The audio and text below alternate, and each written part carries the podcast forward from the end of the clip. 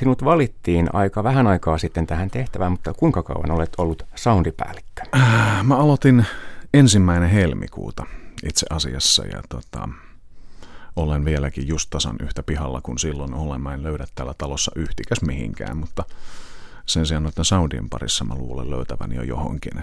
Kanavat on tullut tutuksi ja kaikki ihmisetkin pikkuhiljaa. Mitä se tässä tarkoittaa, se soundi?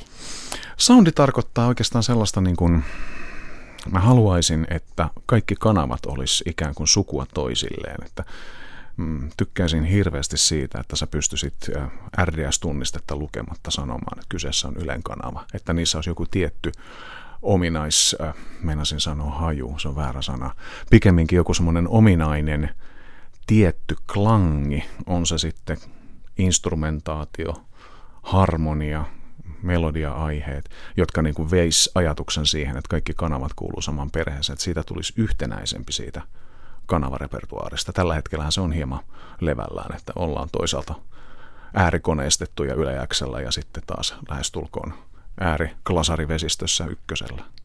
Niin tuntuu, että täällä muuttuu asioita.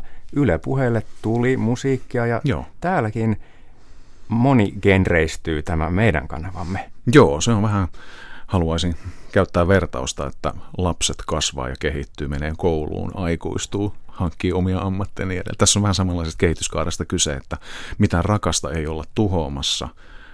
Pikemminkin halutaan varmistaa se, että sillä rakkaalla on pitkä elinkaari sillä, että se kehittyy ihmisten ja kuulijoiden mukana.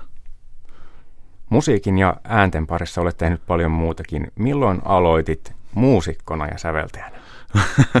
Itse asiassa tuossa vähän aikaa sitten löysin hyvin, hyvin häkellyttävän teoksen, joka oli kirjoitettu hirveän harvalle nuottipaperille, jonka mä olin kynäily, olisiko ollut suunnilleen 11-vuotiaana. Mä olin vastikään silloin saanut ensimmäisen syntikkani ja siellä tuli sitten peuhattuja tolvanoitua. Sanotaan sillä lailla, että jos Vince Clark on tämmöisenä niin kuin popsäveltäjänä tuttu, niin ne Vince Clarken semmoiset niin kuin ääliömäisimmät tekeleetkin on mestariteoksia siihen verrattuna. Että se oli niitä aikoja se rupesi se kupliminen päässä alkamaan sitten pikkuhiljaa uimaan enemmän esiin. Mutta bändissä soittamista myös Joo. tunnetuin seurauksin mahtuu urasi varrelle. Joo, näin?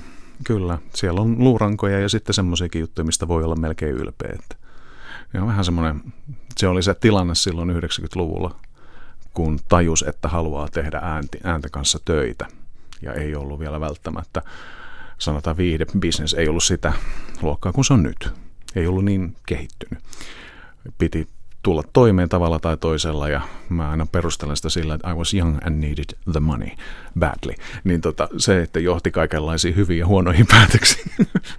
Mutta sellaiset nimet kuin Alan Wake ja Quantum mm. Break, ne ovat niitä sinun nimeesi Petri Alanko liitettyjä asioita pelimusiikista. Joo. Niistä, Miten tämä tuli sitten? Siinä välissä ehti olla. Ja teet sitä. Joo, edelleen jatkan. Et nyt on onneksi se tilanne, että et, et, et, et voi, tavallaan ura on siinä pisteessä, että voi vähän valkata jo tekemisiään.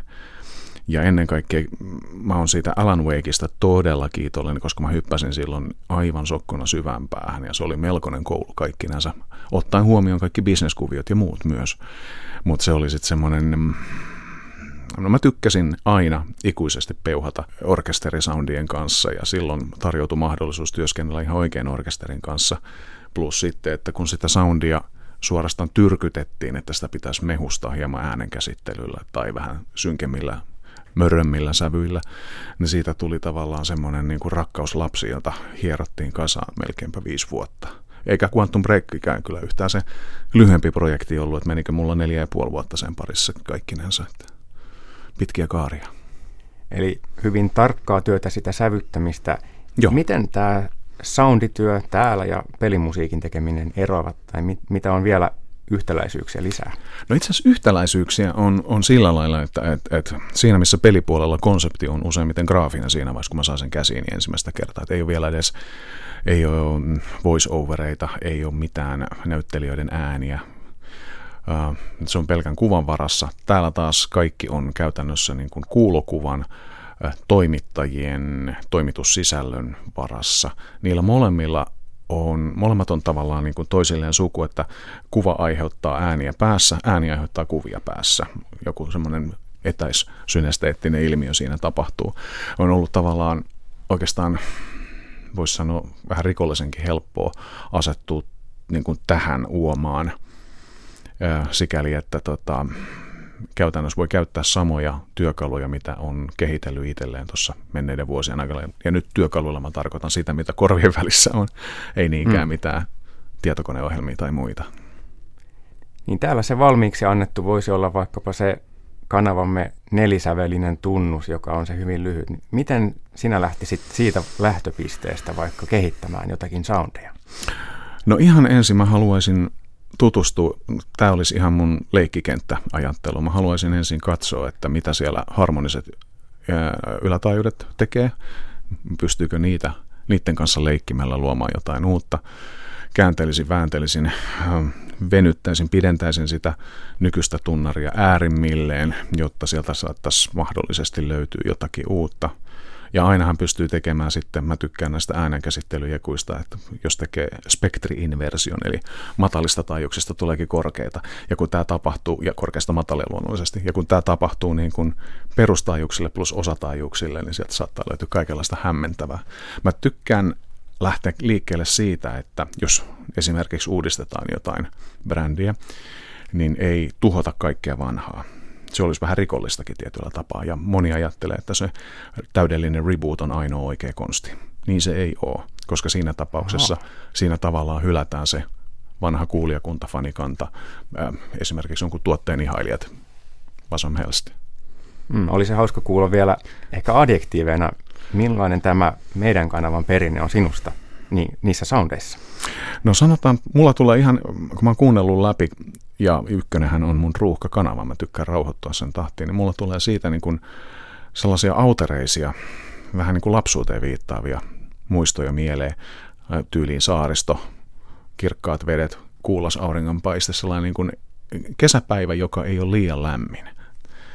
Siinä on semmoinen jännä, jännä mieleyhtymä. Ja niistä, niistä fiiliksistä taas luonnollisesti rupeaa päässä soimaan joku juttu, mitä, minkä pariin mä ehkä palaan sitten jossakin lähitulevaisuudessa. Että mitään en haluaisi peruuttamattomasti, niin kuin, meinasin käyttää sanaa tuhota, mutta ehkä se on niin kuin, jos joku on ehjä, niin sitä tuskin muutetaan, sanotaan näin. Entä mitä tulee mieleen radiosta välineenä? Onko jotain ihan erityisiä muistoja? No mun ensimmäinen, tämä kaikki lähti siitä, kun aikanaan Tapani Ripatti Oxid-ohjelmassaan soitti Kraftwerkia. Se oli tehnyt tämmöisen feikki reportaasin Klinklang-studiolta, jossa hän oli muka käynyt ja pystynyt muka katsomaan, kuinka siellä ihmiset työskentelee kuin robotit ja liikkuu äänet työpisteiden välillä. Ja se oli, kun robots lähtee liikenteeseen, kun se sekvenssöity passolinja lähtee juputtamaan, kun vokoderit liittyy myöhemmin mukaan kuvioihin. Jos se ei päräytä pientä poikaa uusille kierroksille, niin ei mikään. Silloinhan se oli täysin ennenkuulumatonta ja uutta. Olisiko ollut vuosi 79 tai 80, en muista. 79 saattoi olla. Levy itsessään taisi olla 78. Onko joku suosikki soundi, jos lyhyesti nimeät yhden? Mikä ääni ilahduttaa?